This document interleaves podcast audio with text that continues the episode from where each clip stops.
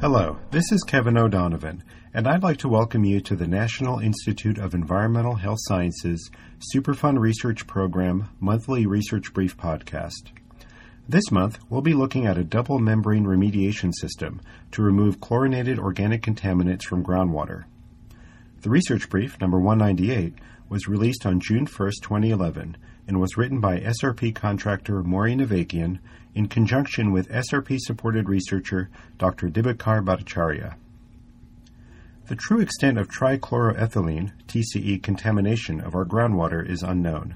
The Agency for Toxic Substances and Disease Registry's toxicological profile for TCE states that it is the most frequently reported organic contaminant in groundwater, estimating that 9 to 34 percent of U.S. drinking water sources have some level of TCE contamination. Remediation of groundwater contaminated with TCE and or other chlorinated organics, such as PCBs and dioxins, remains a significant challenge. Cleanup approaches range from steam injection to monitored natural attenuation and are often money, resource, and time intensive. Advances in membrane technology led to the development of remediation techniques using synthetic membranes that function as permeable barriers for the physical separation of contaminants from water based on size or differences in diffusion slash sorption rates. With the intent of imitating naturally occurring membranes, scientists increase the effectiveness of synthetic membrane remediation tools by incorporating polymers, biological compounds, and functional groups on the pore surfaces of the membranes. At the University of Kentucky SRP, a team of engineers and chemists developed a double membrane remediation system to remove chlorinated organic contaminants from groundwater. Working with their advisor, Dr. Dibakar Bhattacharyya, recent graduates Dr. Scott Lewis and Dr. Saurav Datta and current student Minghui Gui designed and conducted much of the research that led to the development of this system. The double membrane remediation system is based on the use of iron based free radical reactions to drive the oxidative degradation of chlorinated contaminants to non toxic end products. These membranes also allow fast transport of water and reactants through pores by pressure modulations. The researchers functionalized the membranes by incorporating various polyelectrolytes or polypeptides in the membrane pores and using them to immobilize both enzymes and reactive iron species. The pores of the top membrane were functionalized using a polycation slash polyanion layer by layer LBL assembly technique to electrostatically immobilize the enzyme glucose oxidase. Glucose oxidase is a well known and robust enzyme commonly used in glucose sensing applications, such as glucose monitoring.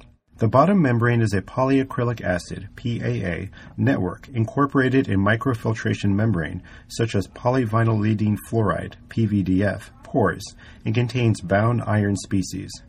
The PAA network is a stimuli responsive gel creating controllable nanoporous structures in which pore openings can be controlled by modulating the stimulus, such as pH or cation concentration. To remove chlorinated organic contaminants, oxygen saturated contaminated water and glucose are passed through the top layer. In this layer, glucose oxidase converts the glucose and oxygen to hydrogen peroxide and gluconic acid, but does not react with the contaminant. The hydrogen peroxide and gluconic acid are convectively transported to the bottom membrane, where hydrogen peroxide reacts with the iron species to form the free radicals that dechlorinate slash detoxify chlorinated organic pollutants. While a single membrane could immobilize both the glucose oxidase and iron in both ionic and nanoparticle form, the researchers used two separate membranes to prevent the deactivation of glucose oxidase by the free radicals and to control each step independently. These types of stacked membranes are very versatile and can be used for degradation of chloroorganics such as trichlorophenol, TCP, TCE, etc.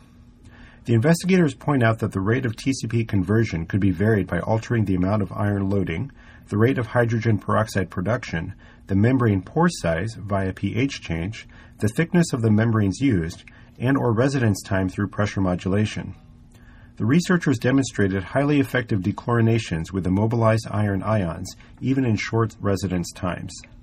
In order to demonstrate the applicability of this technology to the remediation of contaminated water, researchers exposed a membrane system containing immobilized iron oxide slash ferrihydrite, 50 to 60 nanometer nanoparticles, to groundwater collected from the area surrounding the U.S. Department of Energy Paducah Gaseous Diffusion Plant Superfund site. For the conditions tested, the degradation of TCE was approximately 70%. However, this could be easily increased by adjusting the quantities of reactants used or increasing total reaction time. Additional advantages of this double membrane design include the rate of hydrogen peroxide synthesis in the top membrane can be modulated by controlling the concentration of glucose entering the system and or the residence time.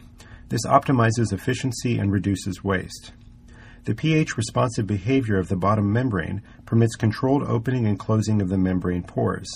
Potential benefits include bringing immobilized iron ions or nanoparticles closer to the solution moving through the membrane, varying the residence time, and removing of entrapped precipitates. The researcher's fabrication method reduces energy use and costs because it is conducted at room temperature, unlike many methods to synthesize ferrihydrite slash iron oxide within a porous membrane that require elevated temperatures. The versatile membrane platform allows iron immobilization in both ionic and nanoparticle forms. The iron containing membrane allows near neutral pH operation and eliminates iron loss. University of Kentucky researchers synthesized reactive nanostructured stacked membrane systems with tunable pore size and achieved oxidative degradation of toxic organic compounds using glucose to generate hydrogen peroxide. They extended their work from membrane immobilized iron in ionic form to ferrihydrite slash iron oxide nanoparticles and show their effectiveness for the degradation of a toxic organic contaminant in groundwater from a Superfund site. The effectiveness of these reactive nanostructured multimembrane systems presents an opportunity for conducting other complex reaction sequences quickly and efficiently. Although these nanostructured materials were developed for environmental applications, the researchers believe that the practical and methodological advances are applicable to other applications, including disinfection and or virus inactivation. If you'd like to learn more about this research, visit the Superfund Research Program website at www.niehs.nih.gov/srp. From there, click on Who We Fund and follow the links to the University of Kentucky Research Summary. If you have any questions or comments about this month's podcast, or if you have ideas for future podcasts, contact Maureen Avakian at avakian at niehs.nih.gov. Join us next month as we examine Dr. Rolf Halden's investigation of developmental and immunological effects that might be associated with either chlordane or permethrin exposure.